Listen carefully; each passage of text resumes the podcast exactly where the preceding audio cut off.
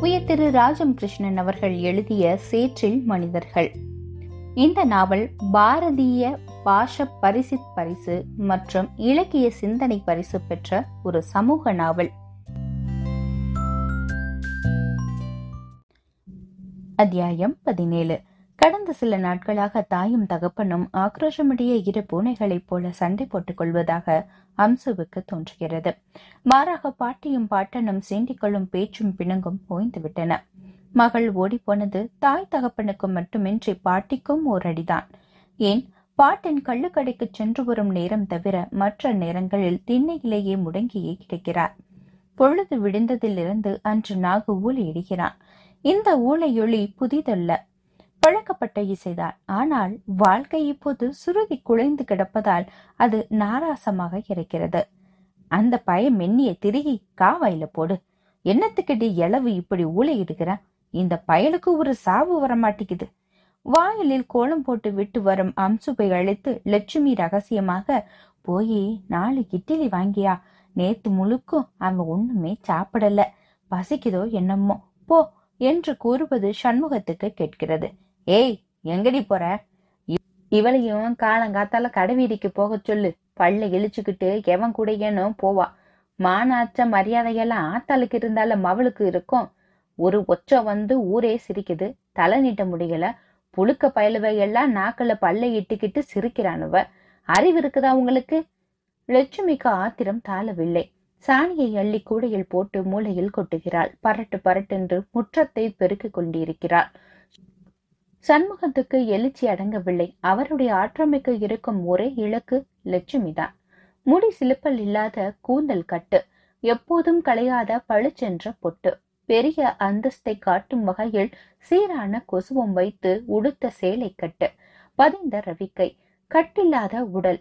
எல்லாம் அவளுடைய கடந்த கால நிகழ்ச்சியின் மூளை முடுக்குகளை எல்லாம் குடையும் வண்ணம் கோபமூட்டுகின்றன. அரைக்கதவை திறக்கப்படாததால் நாகு கதவை போட்டு தட்டுகிறான். இவர் எழுந்து சென்று கதவை திறக்கிறார். அவன் சமையல் இடுக்கின் கீழ் வந்து உட்காருகிறான். சற்றைக்கெல்லாம் வாயில் குச்சியுடன் ஆற்றங்கரை மேட்டின் நிற்கையில் நாகுவின் ஊழையொளி மீண்டும் கேட்கிறது. நடுவீட்டில் வந்து அவன் அசுத்தம் செய்கிறான். லட்சுமி அவனை இழுத்து வருவதும் அவன் ஊலையிடுவதுமாக ஒரு அரங்கம் பிரிகிறது சண்முகம் புளிய மரத்திலிருந்து ஒரு நீண்ட பிரம்பை ஒடித்து வருகிறார். பழார் பழார் என்று முதுகிலும் காலிலும் பேய் பிடித்தாற் போல் வீற்றுகிறார். நாகு ஐயோ ஐயோ என்று பயங்கரமாக ஊழையிடுகிறான் லட்சுமி கத்த தெருவில் ஒரு கூட்டம் கூடிவிடுகிறது. பாவம் இந்த பயலுக்கு அம்மாசி வந்துடுச்சுன்னா இப்படி ஆகுது என்று சொல்லி கொண்டு போகின்றனர் சிலர். உங்களுக்கு இன்னைக்கு என்ன பேய் பிடிச்சிருக்கா? ரத்தம் கசியும் பையனின் காலை பார்த்தும் முதுகை பார்த்தும் கண்ணீர் தழும்ப விம்முகிறான் லட்சுமி. அம்மா அம்மா அம்மா வார்த்தைகள் குழம்பும் அந்த குழந்தையின் கண்களை துடைத்து சமாதானம் செய்து ஓரமாக அழைத்துச் செல்கிறாள் லட்சுமி காப்பி காப்பிமா கா காப்பி தானே? வச்சு தரேன். நீ ஏன் அழுகுற நீ கத்துனதால தானே அப்பா உன்னை அடிச்சாரு. சண்முகம் புளிய விழாரை மேட்டிலிருந்து ஆற்றில் வீசி எறிகிறார். மனசில் ஒட்டி கொண்டிருக்கும் சாணியை வீசி எறிந்து கழுவ வேண்டும் போல் ஓர் அருவறுப்பு தோன்றுகிறது. அக்கறை எல்லாம் பச்சை பசலாக கண்களில் அமுதத்தை தடவுகின்றன. புரட்டாசி சூரியன் தகதகவென்ற அந்த பச்சையின் மூல காரணம் நானே என்று வீரிய கதிர்களை பரப்புகிறான். இந்த மனிதர்கள் எல்லாம் அற்பம் என்று சொல்லுகின்றானோ தனது இயலாமை விஸ்வரூபம் மூட்ட அழ வேண்டும் போல் இருக்கிறது. லட்சுமி அவளை அமுதம் என்று அணைத்து சுகித்திருக்கிறார். அவர்களை அறியாமை சேற்றிலிருந்து கை தூக்கிவிட உயிரை புல்லாக மதித்து அங்கே வந்த தலைவர்களை வேட்டை நாய் போல் போலீஸ் துரத்தி பிடிக்க அலைந்த போது அவர்களுக்காக இவன் காவலாக நின்ற போது ஊழியம் செய்த போதும் இடையில் இவள் எத்தனை சக்தி உள்ளவளாக இருந்திருக்கிறாள். நாட்டாமைக்காரரின் மகளாக நெஞ்சில் ஆசையை சுமந்த காதலியாக இருந்து எந்த நேரத்திலும் புகலிடம் தேடி வருபவர்களுக்கு தம்மால் சோறும் நீரும் அளிக்க முடியும் என்ற துணிவையும் நம்பிக்கையும் அளித்திருக்கிறார். அந்த குடிசையில் ராஜன் என்ற கல்லூரி மாணவன் தங்கி இருக்கிறான் கொள்கை பாடங்கள் புகட்டுவதில் மன்னனவன். அநேகமாக சண்முகத்துக்கு சம வயதுக்காரனாக இருப்பான். இல்லையே ஓரிரண்டு ஆண்டுகள் கூட கூட இருந்திருக்கும். பால் வெடியும் முகம். அந்த குடிசைக்குள் ஒரு மாதம் தலைமறைவாக இருந்தான். நாள் எல்லாம் படிப்பான் எழுதுவான். சண்முகமாக போது வெளி செய்தி கொண்டு வருவான். எழுதியதை எடுத்துக்கொண்டு செல்வான். இரவு கூட்டங்களுக்கு ஏற்பாடு செய்வான். நாட்டாமையின் மகள் லட்சுமி அப்போதெல்லாம் சோறு கொண்டு வந்து போடும்போது ராஜனுடன் சிரித்து பேசுவதை காண்பான் இவன் வெளியூரிலிருந்து வந்து போகும் ஆள். அவனோ தலைவர் என்று ஆழ்ந்த மதிப்புக்குரியவன். அப்போதெல்லாம் கபடமாகவோ சந்தேகத்துக்கு உரியதாகவோ ஓர் இலை கூட சிலுமல் தெரியவில்லை. பெரிய பண்ணையின் செல்வாக்கை ஒடுக்கவே சின்ன பண்ணை சுந்தரமூர்த்தி அந்த புரட்சிக்காரரை ஆதரித்தார். லட்சுமியின் அப்பன் பெரிய பண்ணையின் கீழ் இருந்த ஆள்தான். ஆனாலும் உள்ளூரை இவர்கள் பக்கம் இருந்து வெளிப்படையாக விரோதித்துக் கொள்ளாமல் அஞ்சு கொண்டிருந்தான். ஏல சண்முகம் வெத கோட்டையில எலி இருக்குதான். தீப்பெட்டிக்காரன் புகையோடு வாரானா? இந்த செய்தியை லட்சுமி தான் கொண்டு சென்றார் தப்பி சென்ற அவனை மறைவான படிக்கை கடத்தி கொண்டு வாய்க்கால் மதகு கடைகள் படுக்க வைத்ததும் காவல்துறையினர் மேலே சென்றதும் இப்போது போல் சண்முகத்துக்கு நினைவுக்கு வருகிறது.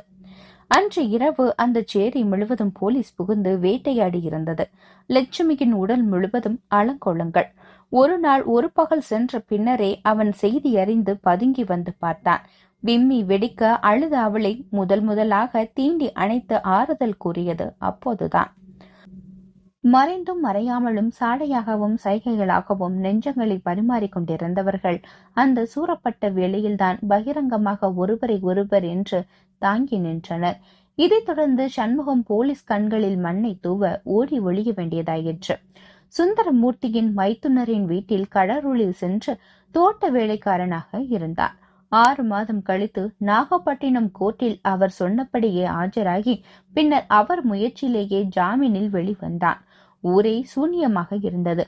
லட்சுமியின் அப்பன் இறந்து போயிருந்தார். அம்மனுடன் மாமன் ஊரான பாங்களுக்கு சென்றதாக சொன்னார்கள். அப்போதெல்லாம் இப்போது போல பஸ்ஸாக இருந்தது நடைதான். எங்கேயேனும் ஒளிந்து போக வண்டி கிடைத்தால்தான் உண்டு. ஒரு முன்னிரவில் அவன் சென்று கதவை தட்டினான். குளிர்காலம். திண்ணையில் யாரோ பெரியவர் படுத்திருந்தார். ஆறதே. நான் தான் கிளியந்தொர. குரல் சட்டென்று காட்டி கொடுத்து விட்டது. லட்சுமி விளக்கை எடுத்துக்கொண்டு அவன் முன் காட்டினாள் தாய். நீ உசுரோடு இருக்கியா தம்பி? சாமி முனீஸ்வரனே என்று கரைகிறார் லட்சுமி லட்சுமி அந்த விளக்கொளியில் சிலை போல் நின்றிருந்த கோலம் அவனுக்கு மறக்கவே இல்லை. நெற்றியில் குங்குமமும் திருநீரும் விம்மிய மார்பும் முன்தள்ளிய வயிறும் செம்மை வெளுத்த நிறமும் ஷ் குப்பென்று ஒரு உஷ்ணம் பாய்ந்து உலுக்கினார் போல் இருந்தது தாய் உள்ளே உட்கார்ந்திருந்து சோறு போட்டார் எங்கோ அக்கம் பக்கத்திலிருந்து சோறு வாங்கி வந்துதான் போட்டார் அந்த நேரத்தில் லட்சுமி அவனிடம் சொன்ன சொற்கள் இங்க எல்லாரும் நீங்க தான் நினைச்சுக்கிட்டு இருக்காங்க. நான் உங்ககிட்ட புனிதம்னு வேசப்பட இஷ்டப்படல. போலீஸ்கார பாவிங்க அநியாயம் பண்ணிட்டானுங்க. எதுனாலும் தின்னு கரைச்சிடலான்னு அம்மா சொல்லுச்சு. கல்யாணம் ஆகுமுன்ன வேணாண்டின்னு. நான் உங்களை ஒருக்கா உசுரோட பார்த்துட்டு சொல்லிட்டு ஆத்துலயோ குளத்துலயோ எதுலைனாலும் அவள் மேலே பேச விடாதபடி வாயை பொத்தினான் அவன். போவட்டும் எல்லாரும் நினைக்கிறாப்பிள்ளையே அது என் பிள்ளையாவே இருக்கட்டும். நீ இல்லைனாலும் எனக்கு ஒண்ணுமே இல்லை. ஆறு குளமெல்லாம் பேசாத லட்சுமி என்றான். உடனே சுந்தரமூர்த்தி முன்னிலையில்தான் இவர்கள் கல்யாணம் நடந்தது. விஸ்வநாதனும் கூட கல்யாணத்துக்கு வாழ்த்து கூறினார். பிறகுதான் அவர் சிறைக்கு சென்றதும் கூட நடந்தது. வழக்கு கோர்ட்டு சிறை என்று கல்யாணம் செய்த சில ஆண்டுகள் எப்படியோ கழிந்தன. குழந்தை பிறந்து ஒரு வயது வரையிலும் எதையும் நுட்பமாக அவர்கள் கவனிக்கவில்லை. மரத்தடையில் ஏனையில் போட்டுவிட்டு இவர்கள் வேலைக்கு போவார்கள். பசித்தழும் போது மற்ற குழந்தைகளுக்கு குட்டை தண்ணீரையோ கால்வாய் தண்ணீரையோ கூட ஊற்றுவார்கள். கோபால் பிறந்து அவன் பேச நடக்க ஆரம்பித்த பின்னரும் இதற்கு பேச்சு வரவில்லை. எல்லாம் குழப்பமாயிற்று. காற்று கருப்பு சேட்டை என்று பெண்கள் அவ்வப்போது ஊர்க்கட்டை மீறி எங்கோ சென்று பூசாரி வைத்தியம் செய்தும் வந்தார்கள். பயனில்லை. பையனின் வளர்ச்சியும் ஏழாகுடமாக இருந்தது. காந்தியும் அம்சுவும் பிறந்த பின்னும் இரண்டு தடவை கருவுற்றார் ஆனால் இரண்டும் நிற்கவே இல்லை. அப்போதுதான் சின்ன பண்ணை விட்ட அம்மாள் சொல்லி அவள் புதுக்குடி ஆஸ்பத்திரிக்கு சென்று பிள்ளை வேண்டாம் என்று சிகிச்சை செய்து கொண்டு வந்தாள். அந்த சமயத்துதான் கிழவி இவனை புதுக்குடி ஆஸ்பத்திரியில் கொண்டு காட்டினார். குணமாக சிகிச்சை சாத்தியமில்லை என்று சொல்லிவிட்டார்கள். இப்போது சில நாட்களாக இந்த பையல் போலீஸ்காரனின் அசுரவித்தா அல்லது சிறைக்கு சென்று மன்ற காமாலை நோய் வந்து செத்தானே அந்த தலைவனா என்ற சந்தேகம் வந்திருக்கிறது. இவள் ஏன் கருவை கலைக்கவில்லை என்று தோன்றுகிறது. இவள் ஏன் அந்த பயலை சோறூட்டி பாதுகாக்கிறாள் என்று எரிச்சலும் வருகிறது. சோறு தின்பதற்கும் குளிப்பதற்கும் சில நாட்கள் ஊழையிடுகிறான் காந்தியிடம் அவனுக்கு பயமும் உண்டு. காந்தி சென்ற பிறகு இங்கு எல்லாமே குலைந்து போயிற்று. லட்சுமி விரும்பி துரோகம் செய்திருக்கிறாளா? இந்த எரிச்சலை தாழ முடியவில்லை அவருக்கு. ஆற்றில் மடமடவென்று இறங்கி குளிக்கிறார். உடம்பை தேய்த்து தேய்த்து ஓடும் நீரில் மூழ்கி குளிக்கிறார். அவர் வாழ்க்கையில் எத்தனையோ சந்தர்ப்பங்கள் நேர்ந்தும் லட்சுமியின் மீது இப்படி ஒரு சந்தேகம் இதுவரையிலும் தோன்றியதே இல்லை. எண்ணங்கள் முறுக்கு பிரிந்த வடகத்தின் முனைகளாய் எப்போதும் நினைவுகளில் நெருடுகின்றன. கொள்கை வீரர்கள் உயிரை புல்லாக நினைப்பவர்கள் மேல்மட்டத்து உயர் மதிப்புக்கு உரியவர்கள் பலரை அவர் தொண்டன் என்ற முறையில் நெருங்கி பழகி அறிந்திருக்கிறார். எவரும் மாமுனிவர் இல்லை. ஐயர் முதலியார் நாயுடு எல்லோரும் மனிதர்கள்தானே. பலவீனங்கள் இல்லாத மனிதர்கள் யாரும் அல்ல. தாழ்ந்த ஜாதிக்காரன் மட்டும் நெறி காக்கும் விஷயத்தில் பலவீனப்பட்டவன் என்பதில்லை. எனவே லட்சுமி அந்த பயல் முதலாளி கரையில் வடிவு தோளில் மண்வெட்டியுடன் நிற்கிறான். நீருக்குள் இருந்து தலை நீட்டி வாயை காரி கொப்பளித்த பின்பு அவனை திரும்பி ஒரு பார்வை பார்க்கிறார். வடிவு தவறி உணர்ந்தார் போன்று புன்னகை செய்கிறான். என்ன மாமா ஐயர் போல காலங்காத்தாலேயே குளிக்க இறங்கிட்டிய? சும்மாதான் நின்ன பல்லு விளக்கிட்டு குளிக்கலாம் போல இருந்துச்சு. களை எடுக்க ஆள் அனுப்பிச்சிட்டியா? ஐயா கூட்டிட்டு போயிருக்காரு. நான் மேச்சாரி பங்கு மடைய திறந்து விட வாரேன். வீட்ல அந்த பையன் வந்திருக்கான் மாமா? அவன் தயங்கி தலையை சுருகிறான். யாரு? நீங்க வாங்க சொல்லுறேன். சண்முகம் கோவணத்துடன் படியேறி வேட்டியை கசக்கி பிழிகிறார். ஈர உடல் மறைய விரித்து பிடித்து கொண்டு வருகிறார். ஐயனாறு குளத்துல இருந்து அவன் வந்திருக்கான். ஆறு? சோலையா? பஞ்சமி புருஷனா? ஆமா ஆயி செத்து போயிடுச்சு. வீட்ல கஞ்சி காய்ச்ச நாதி இல்ல. தம்பிக்காரன் மாமியா வீட்டோட போய் சேர்ந்துட்டான். அப்ப என்னைய எல்லாரும் என்னென்னவோ சொன்னானுவ தெரியாம செஞ்சு போட்டேன்னு கூட்டிட்டு போக வந்து நிக்கிறான். இப்ப புள்ள அவன் தானாமா வடிவுக்கு கடைக்கோடியில் சிரிப்பு எட்டி பார்க்கிறது. நீங்க வந்து சொல்லுங்க மாமா. வீட்டினுள் சத்தத்தையே காணவில்லை. வேறு வேட்டியை எடுத்து உடுத்தி கொண்டு மேலே துண்டை போர்த்தி கொண்டு நெற்றியில் திருநீற்றை பூசியவாறு வடிவுடன் நடக்கிறார். இப்போது குடிசை அக்கறையில் இருக்கின்றன. எல்லாம் வேரூன்றி ஆதாரமில்லாத வெற்று கூரைகள். கீற்று தடுப்புமாக இருக்கின்றன. இவனுடைய வீட்டில் வாயிலில் கயிற்று கட்டில் உட்கார்ந்து சோலை பிள்ளையுடன் கொஞ்சி கொண்டிருப்பது கண்ணில் படுகிறது. முடியில் நிறைய எண்ணெய் அப்பிக்கொண்டு சிகப்பு துண்டை போட்டிருக்கிறான். எட்ட இருந்து பார்க்கும் இந்த காட்சி சண்முகத்துக்கு நெஞ்சில் அடிப்பது போல் இருக்கிறது. ஒரு பெண்ணை உயர்த்துகிற தாய்மைக்கு மதிப்பு கொடுப்பது அந்த பிள்ளையை மனித பிள்ளை என்று நினைப்பதுதானோ?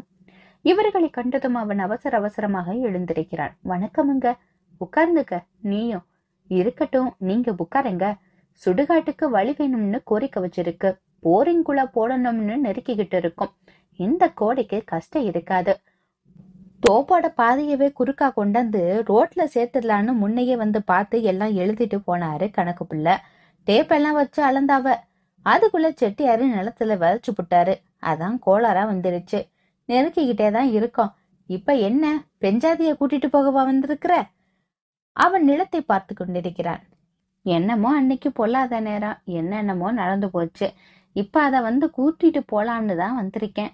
புருஷன் பொஞ்சாதேன்னு ஒரு கட்டுக்குள்ள ஆன பிறகு படலைக்கு அந்தால பூசணிக்காய் உளுந்தா கூட எடுத்துடுறோம். புள்ள பொஞ்சாதின்னு விலக்கி வைக்கிறது சரியில்லைன்னு தோணுச்சு. குழந்தையை அவன் எண்ணம் வைத்துக் கொண்டிருக்கிறான். அது சிவப்பு சட்டையின் பித்தானை பற்றி இழுக்கிறது. துருதுருவென்று கைகளையும் கால்களையும் அசைக்கிறது. சும்மா இருடா பயலே என்று கொஞ்சி கடிக்கிறான். பஞ்சமி இங்கே வா பொண்ணு. சண்முகத்தின் குரலுக்காக காத்திருந்தால் போல் அவள் குடில் வாயில் வந்து நிற்கிறாள். என்ன சொல்லுற? உனக்கு விருப்பம் எப்படி இருக்கு? இங்க ஏன் கிடக்கணும்? அது சொன்னாப்புல அப்பா ஆறு பேச்சையோ கேட்டுட்டு பேசி பிடிச்சி. ஊர்ல கண்டதும் பேசுறாங்க. அப்ப உனக்கு புருஷன் மேல கோபம் இல்ல சண்முகத்துக்கு சிரிப்பு வருகிறது. ஆனால் அவள் சிரிக்கவில்லை. ஏன் கோபம் ஆறு மேல எப்படி கோச்சுக்கிறதுங்க? மண்ணுல சாணியும் தான் கொட்டுறோம். தாளையும் தான் அழுவ போடுறோம். அதுலயே நின்னு எச்சிலு துப்பிட்டு தான் நாத்தையும் நாடுறோம். சேத்துல பிறந்தவங்க என்னத்துக்குங்க கோவப்படுறது? சொல்லுங்க. சண்முகம் சிலையாகி போகிறார். பஞ்சமி அவருக்கு தெரிந்து இடுப்பில் துணியை சுற்றி கொண்டு பெயருக்கு மாறாப்பு போட்டுக்கொண்டு நாற்று நடை இறங்கிய சிறுமி. அந்த காலத்தில் பெண்கள் நடவுக்கு இறங்கினால் நிமிர முடியாது. ஒரு பெண்ணின் இயல்பான ஆசபாசங்கள் வேட்கைகள் உந்தல்கள் எல்லாமே அந்த மண்ணோடுதான். மார்பில் பாலும் கட்டும் நீர் கட்டி காலோடு வழியும். நாவில் வறட்சியை பசி தாகம் போன்ற வேட்கைகளை மாற்ற வெற்றிலை சருகள் நிமிர்ந்து வாயிலில் அடக்க முடியாது. அப்போது அவளுடைய தாய் டேய் யாரடா? என்று பயங்கரமாக ஒரு நாள் கத்தினாளாம். நான் காளியாயிடா நான் காளியாகி வந்திருக்கேன் போடுறா பூசைய என்று வெடித்து கத்தினாளாம் அந்த குரலில். மணியக்காரன் பயந்து போனானாம். சாமி வந்துருச்சு தங்கம்மாளுக்கு என்று நடுங்கி தாயே என்ன வேணும்னு சொல்லு என்று கன்னத்தில் போட்டு கொண்டானாம் அவன். ஆனால் அந்த தந்திரத்தை எப்போதும் கையாள முடியுமா? குட்டு வெளிப்பட்டு விட்டால் மண்ணின் புதல்விகள். மண்ணை போல எல்லோரும் பொறுக்கிறார்கள். சோழி வாங்கி வந்திருக்கிறான் போல முறுக்கும் வாழைப்பழமும் வருகின்றன. குழந்தை அவரை பார்த்து சிரிக்கிறது. அறையில் ஒரு சொப்பு காசு சேர்த்து சிவப்பு கயிறு கட்டியிருக்கிறாள். அகன்ற கண்களில் மை நெற்றி முழுவதும் அப்பிக் கொண்டிருக்கும் மை பொட்டு. குழந்தை பரங்கி பூசணியையே பார்க்கறதில்ல. இது மனித குழந்தை. யாரோ சொந்தம் கொண்டாடி யார் வீடுகளிலோ பொன்னும் மணியும் பாலும் நெய்யுமாக வளமை செழிக்க யார் வீட்டு சேர்களுக்கோ போய் சேர பசியும் பட்டினியுமாக உதிரம் கொடுத்தார்கள். அப்போது அந்த மண்ணை வெறுத்தார்களா? இன்றும் உச்சவரம்பு உரிமை சட்டம் கண் துடைப்புகளாக விளங்கும் போது மண்ணை வெறுத்து விட முடியுமா? குழந்தையை முத்தமிட்டு கொண்டு ஒரு முறுக்கு துண்டை விண்டு கொடுக்கிறார். மனசெல்லாம் லேசாகி போகிறது. இத்துடன் இந்த அத்தியாயம் நிறைவடைகிறது. இந்த நாவல் பற்றிய உங்களுடைய கருத்துக்களை நந்தினியன் குரலோசை என்ற ஃபேஸ்புக் பேஜில் பதிவு செய்யவும். மீண்டும் அடுத்த அத்தியாயத்தில் உங்களை சந்திக்கும் வரை உங்களிடமிருந்து விடைபெறுவது நந்தினி பாலகிருஷ்ணன். நன்றி வணக்கம்.